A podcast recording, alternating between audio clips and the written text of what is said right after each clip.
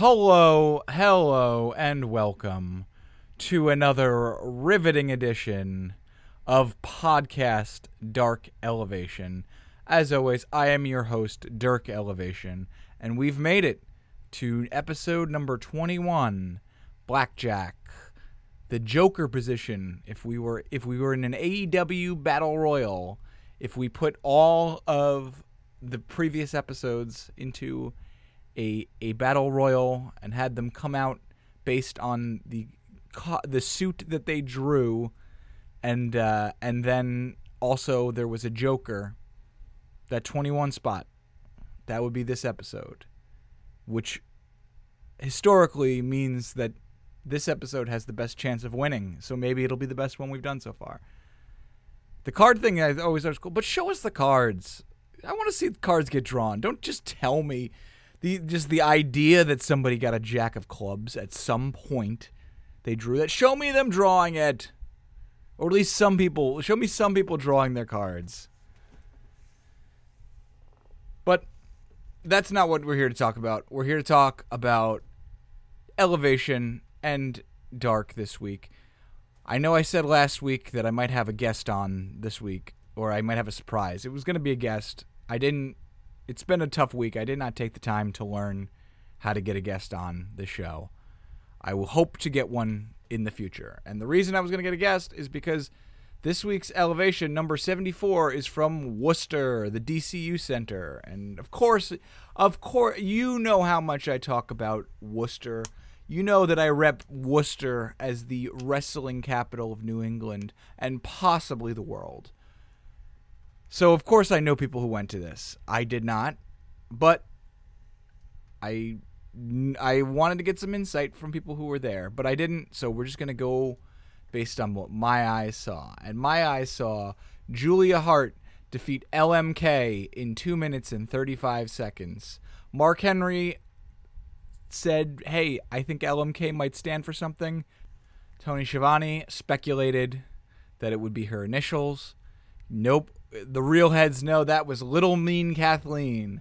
And the folks in Worcester, Worcester was just a fantastic crowd. They, they lived up to all of my hype I gave to them. They were so behind LMK. They they they did a whole cheer for her and everything, which is crazy. There's no way everybody there has gone to a Beyond show. Maybe a lot of them have, but it worked. And Julia Hart really starting to develop into this character very well, as I've as I've said before, and I'll say again. We're, it's fun. It, it's it's very um, you know there hasn't been a ton of crazy spots in her matches. It's been a lot of striking and a lot of you know sort of choreographing around the ring, a lot of staying on on on your feet, but it is compelling, and I like that they're not building Julia as some sort of undefeatable force. Like LMK is a smaller but but scrappy competitor and she got her shots in on Julia. So they they there was never any doubt about whether Julia was going to win, but still she didn't she did wasn't booked like oh, you know, who's going to take her down? You you can't strike her, nothing happens. So again, we will continue to see what happens there, uh, wh- where they where she goes, how it relates to the House of Black as a whole. Again, I, House of Black is feuding with Sting and Darby. They those don't seem like guys who hang out with girls. So I don't know how they will get a uh, a female opponent for Julia Hart perhaps as Miro faces off against Aleister Black, maybe Miro knows of a lady who could fight Julia Hart. I think I think we know who I'm talking about here. Um, I, I you know that wouldn't be. I would not. I don't look at the issues with the w- women's division at AEW and go, oh well, what they need is Lana. But it would be an option if we are looking for ways to integrate Julia Hart in with this larger story. Leila Grey defeats JC in two minutes and 23 seconds, JC again. You got to go something longer than that. That's that's there. There is already one of of him, and uh, and I I don't think you're as powerful as him. If I'm being perfectly honest, Leila Grey. This is the best we've ever seen her look. This is her first win, which is such a interesting thing to think about because she has fa- factored into a lot in recent weeks. Uh, one of the most uh, through storylines that we've seen, which is funny because that storyline didn't get touched at all on this episode on on the most recent episodes of Dynamite or Rampage. There was no Jade. There was no there was Stokely, but not related to Jade stuff. Uh, there was no Kiera Hogan. There there was not a lot. Uh, but Leila winning was the only thing that the Worcester crowd saw that might indicate in any way that that storyline is being moved on. And even then, uh, you know, Mark Henry, he he pointed this out as well. Maybe he shouldn't be doing the type of criticism work that I'm doing here. But where was Stokely for Leila's match? Doesn't he stand behind her? Doesn't he support her as the third baddie? Where was Kiera Hogan maybe uh, reluctantly out there, uh, not very impressed? I think you could have done more to uh, integrate that into the larger storyline. Even though this is the most I've liked Leila Grey, uh, this was the most I've believed that she is a formidable, uh, formidable wrestler and opponent of of the of the artsy girls. And you know, of course, she did win. So maybe again, I could just be very stupid, and if I see somebody pin someone else, even though I know in the cognitive part of my brain that that this is professional wrestling, some lizard part of my brain is like, oh, she pinned somebody. She's I I believe her now. Then we had Angelico, Private Party, The Butcher, and The Blade. And everybody's favorite other AFO member, Jora Johl, ringside, defeat Jay Cruz, Joey Ace, Victor Chase, Waves and Curls, that's Jaylen Brandyn and Tra- Traevon Jordan, in 2 minutes and 12 seconds. I don't think I've mentioned this on the this podcast, but I, another wrestler I've seen a lot in the New England area that I have a lot of a lot of uh, uh, affection towards is Waves and Curls. I think they're a very good tag team. When AEW was in Boston a few months ago, Waves and Curls faced the not yet face FTR, and it ruled. It was great. It was it was a lot of fun. It was a lot of fun for a dark match, and I know they've talked on Twitter about having a rematch now that FTR is is more willing to be the fan favorites. See what what Waves and Curls could do with a longer amount of time. Point being, Waves and Curls did not get to show very much because they were only two fifths of their own team in this ten man tag team match. So we got some more Joey Ace and Victor Cruz. I you know I didn't. I think Traevon Jordan is the big wave waves and curls guy, and I feel like we didn't even see him in the ring. The smaller waves and curls guy, which I believe is Jaylen. Uh, I, oh man, if I'm wrong about this, all of my hyping them up looks well. I mean, I couldn't tell who was who in FTR for a very long time, so uh, it's fine. It, I can still like a tag team and not know what the hell is going on and what I'm watching. Point being, I barely saw the big guy in Waves and Curls. Uh, all of Butcher and the Blade, Private Party, Angelico, they all got their stuff in. I would say Angelico got the win. I wouldn't say that because it happened. That's just what happened. I'm telling you what happened. Angelico got the tap out on a really fun maneuver that I hadn't seen him do before. Uh, and Butcher and the Blade, I think, probably got the biggest reaction from the crowd of any of them because that's the one of the fun things about Dark Elevation is that the crowd doesn't know who the hell's about to come out. So when you give them Angelico and then Private Party, and they're like, "All right, cool," and then you tell them they're also getting the Butcher and the Blade, the way that they reacted tells you something. And maybe that thing is that uh, the Butcher and the Blade spent more time at Beyond Wrestling than the other uh, other three, but that is what it is. Commentary seemed to also forget that the AFO was a thing. Uh, Tony and Mark did not seem to recall that these guys were a team because they were all members of the same stable. It is what it is. It's fine. Uh, Tony and Mark, probably the most heartfelt combination we get on the dart. They really, they really talk about liking to be around each other. Tony is talking about how everybody likes Mark. Mark is offering Tony a, sta- a place to stay at his apartment in New York when the show is in New York. So very earnest, but also they could not remember that all of these guys were in the AFO.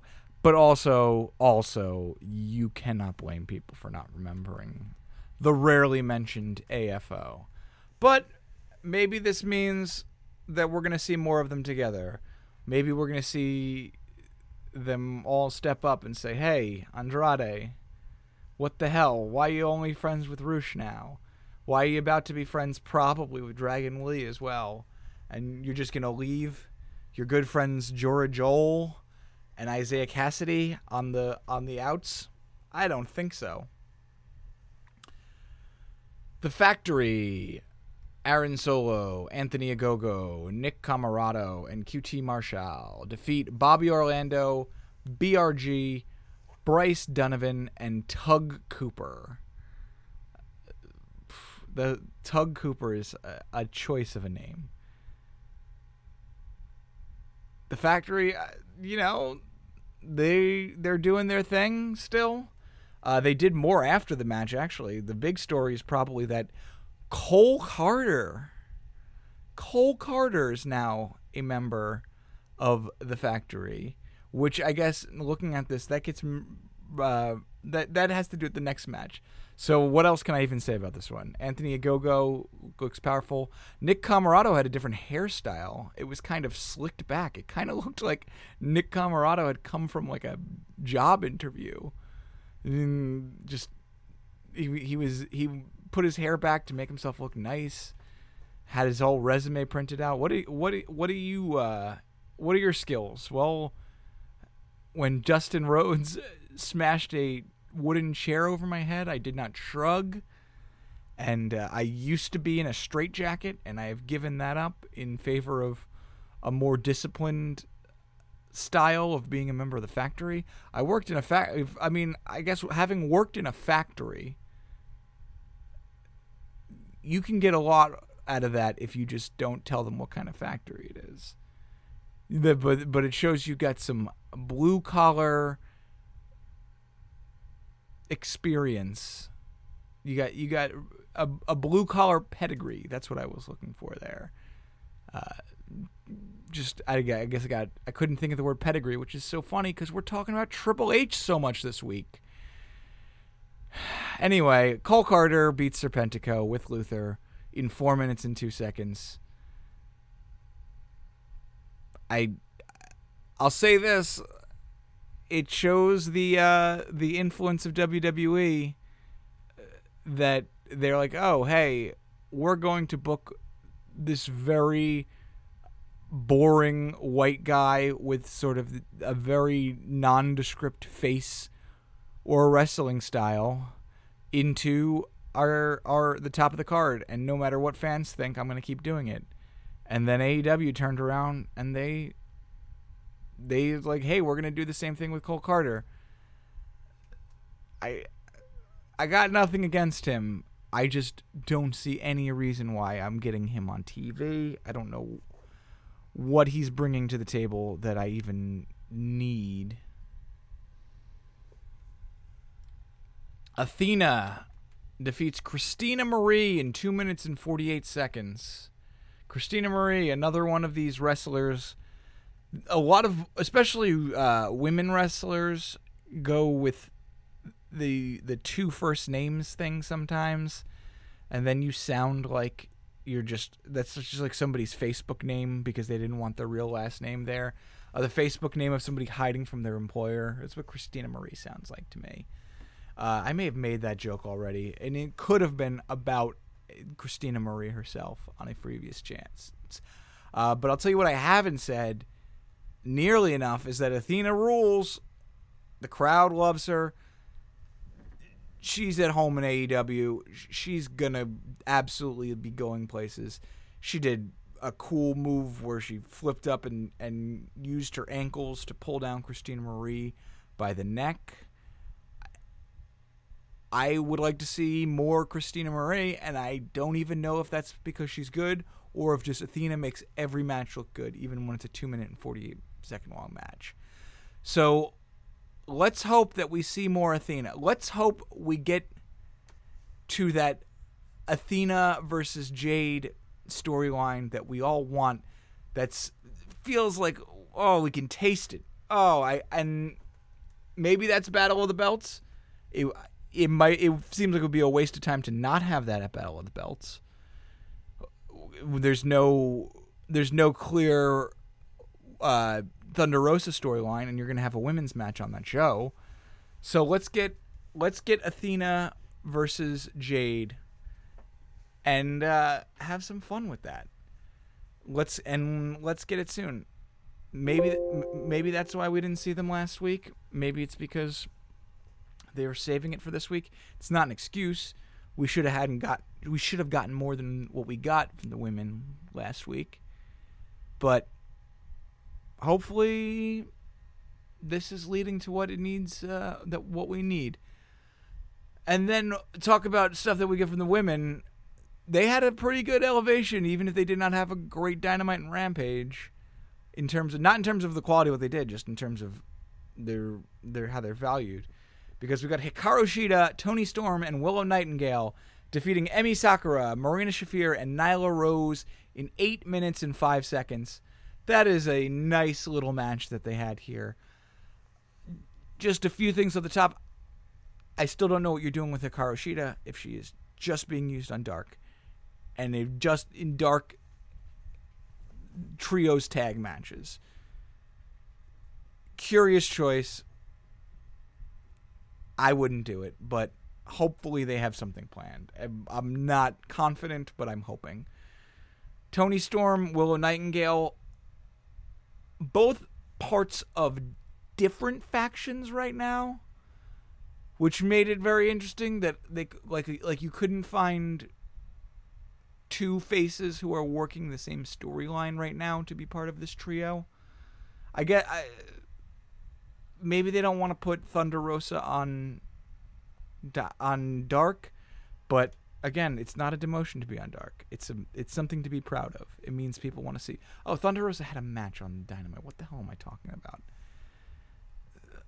They could they could have done something. We didn't get any Kris Statlander, and and she is beloved, beloved in in New England, in beyond wrestling country. So I mean, you heard how over Willow was. Willow may have gotten a bigger reaction than Shida did, eh, or Toni. The like people are really behind Willow right now, and I hope that that also gets to become something. There's it's funny how I feel like there's so much more momentum for the women than there was like even three, four months ago. Just in general, they had there's momentum to their stories, and simultaneously, feels like there's n- no way that they're gonna make they're gonna pull them all off, and and there's no way I'm I, I hope they do it. I hope they do it, and I hope Marina Shafir and Nyla Rose get that win back against somebody because they're a fun tag team. Emi being part of it, I can see them being a trio. That would also be fun because it is it is goes from an odd couple to an odd thruple. But that was the end of Dark Elevation number 74. That was a lot of fun. And let's move on to regular old Dark. Okay. I do not yet see the Dark matches listed on cage match quite yet, so I am going off of another source. So if these are not in the correct order, you just have to bear with me. I'm I'm just gonna try to pull them as I remember them. We have Harley Cameron versus Willow Nightingale. Oh boy, do people love Willow! I can't say anything more than what I said before.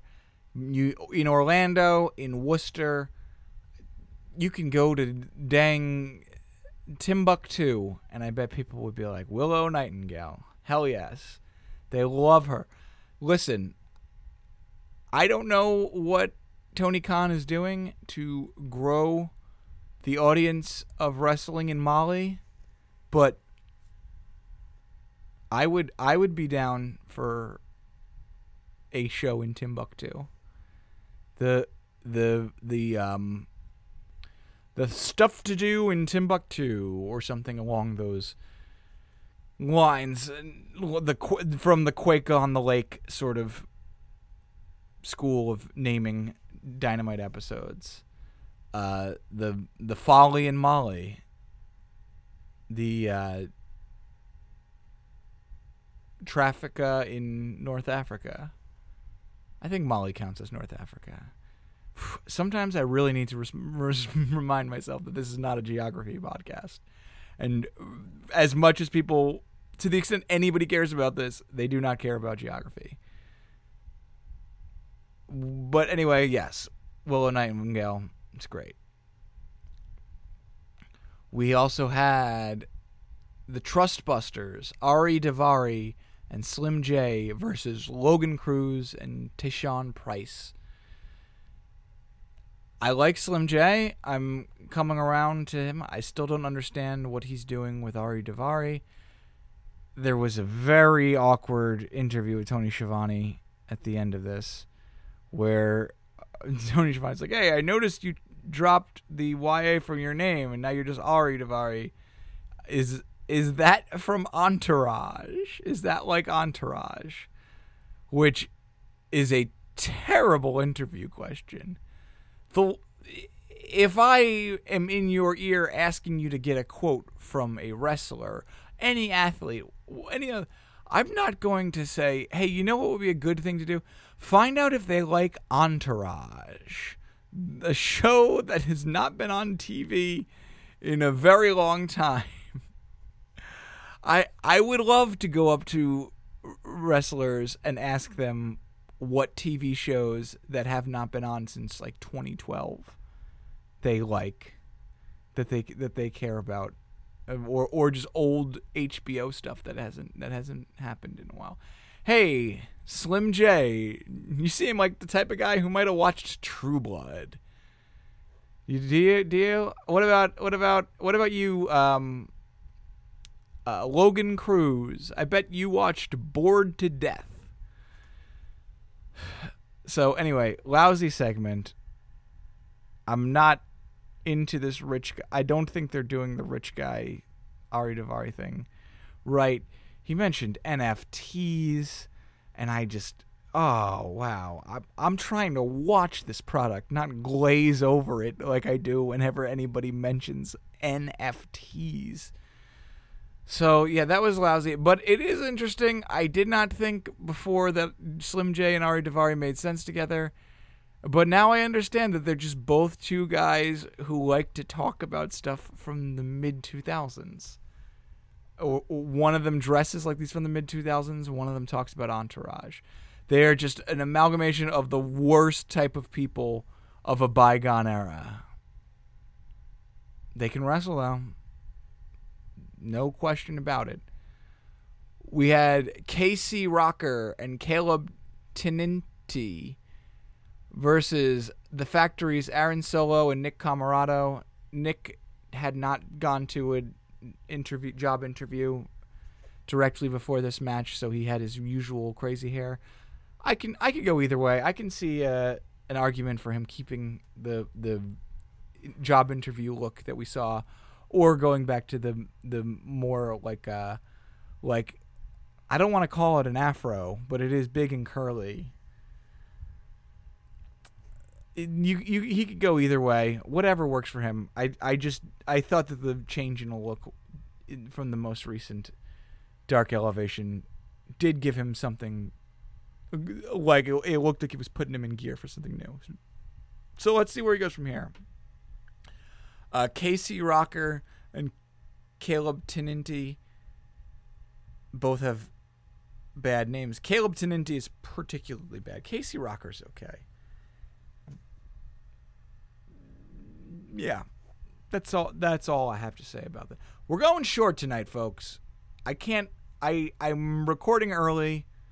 I don't want to talk about these too much. I haven't had a lot of time to process them.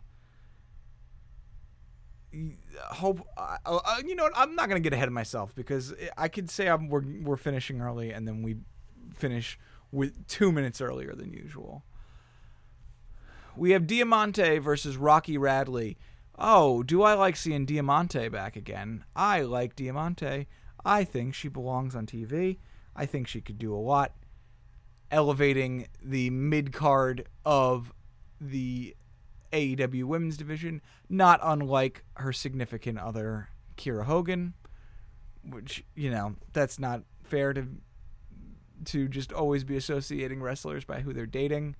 But in this case, unlike on Dynamite, it's not simply an association of with a man. So that makes it better. Uh, I'll tell you a man who Diamante is a known friend of, and that's Eddie Kingston. She is or was a member of LAX with Proud and Powerful and Eddie Kingston. And Eddie Kingston has another friend who's a lady, Ruby Soho, who is being targeted by a tag team. And Ruby does not have a partner. So maybe this is the time that we get a surprisingly face turned Diamante to step in and help out Eddie's other friend. Maybe she doesn't even have to be totally in on the idea. Maybe she's just like, listen, I'm doing a favor here for for Eddie. I don't like you, but we're gonna take care of these of these. I, I please don't say bitches because that's what they always say. We're, we're gonna take care of these these uh, Taiji no no good nicks. See that that's much better than bitch. Why would you say bitch or why would you end a promo with bitch when you can end it with no good nick? Hire me, Tony. I can write for this stuff.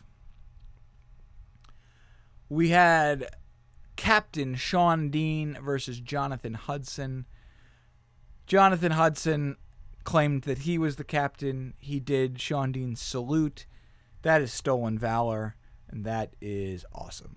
I think that he should keep doing that and be a huge face as the wrestler whose thing is stolen valor, but not in like not in the like Sergeant Slaughter way where you just pretend to be a soldier for a very long time. He should just do it in a way that makes former soldier wrestlers very upset because he claims that he is ca- the captain and and and maybe like afterwards he like he'll like go over to the concession stand and try to get discounted concessions with a military discount because he's Captain Jonathan Hudson.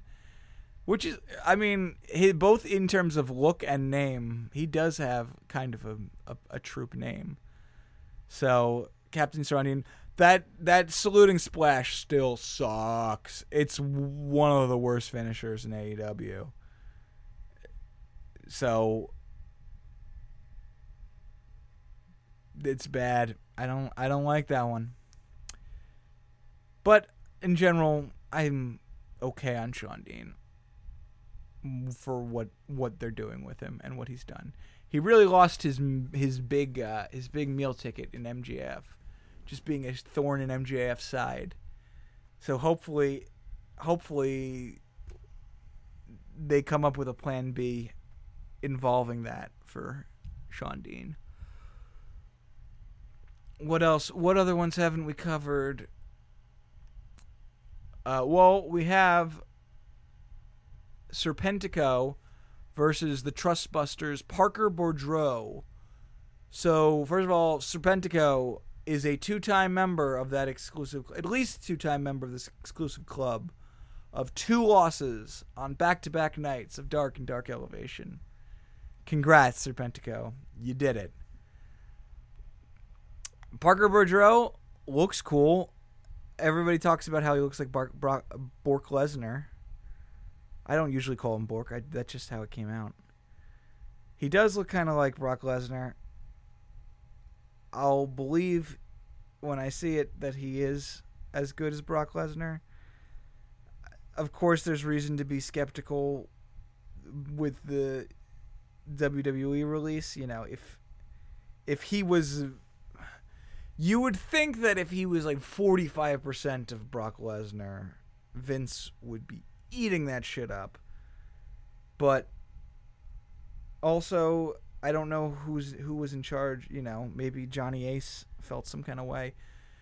WWE I I'm just like happy that we don't have to have people living in like a fantasy world where it was anything other than a disaster for the last 2 plus years.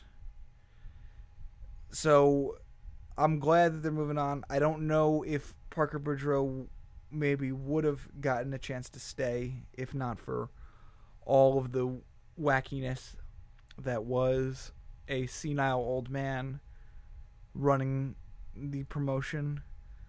But I'm willing to watch him be large and throw people around like a large man. He has a very interesting uh, finisher where he sort of cradles them and then turns them around and power slams them.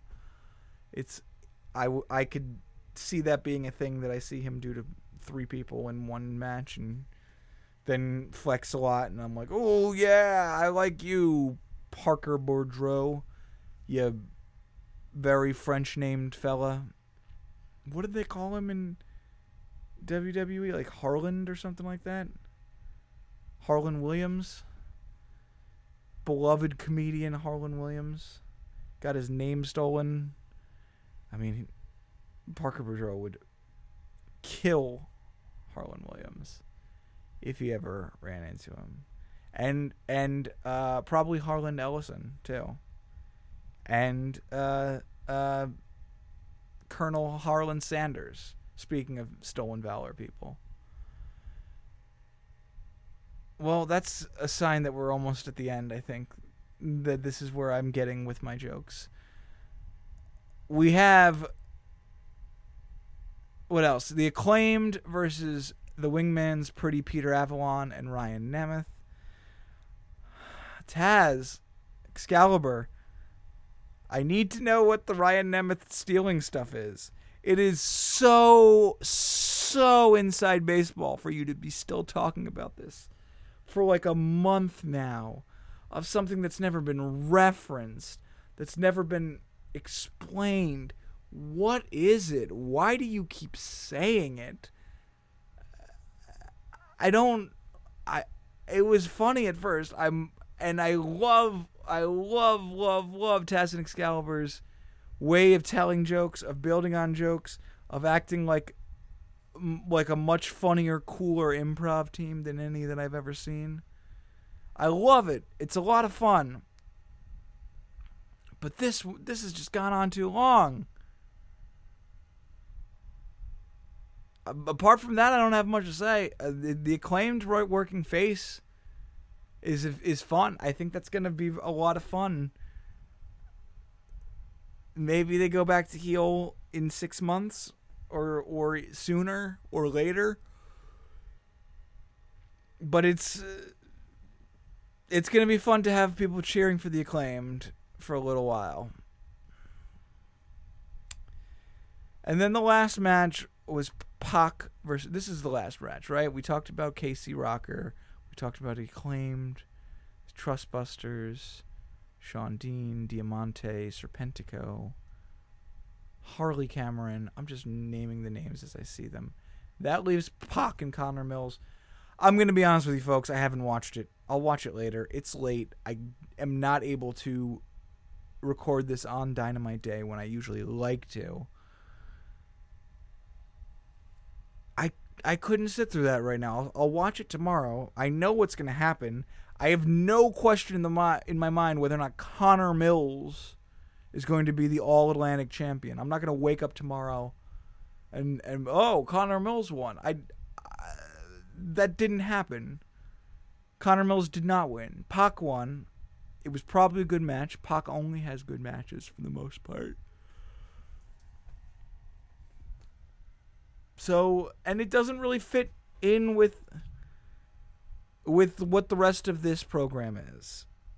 I don't mind it being on dark. It's good. I I think most people who are not freaks like me would like to see more meaningful matches on dark like this one.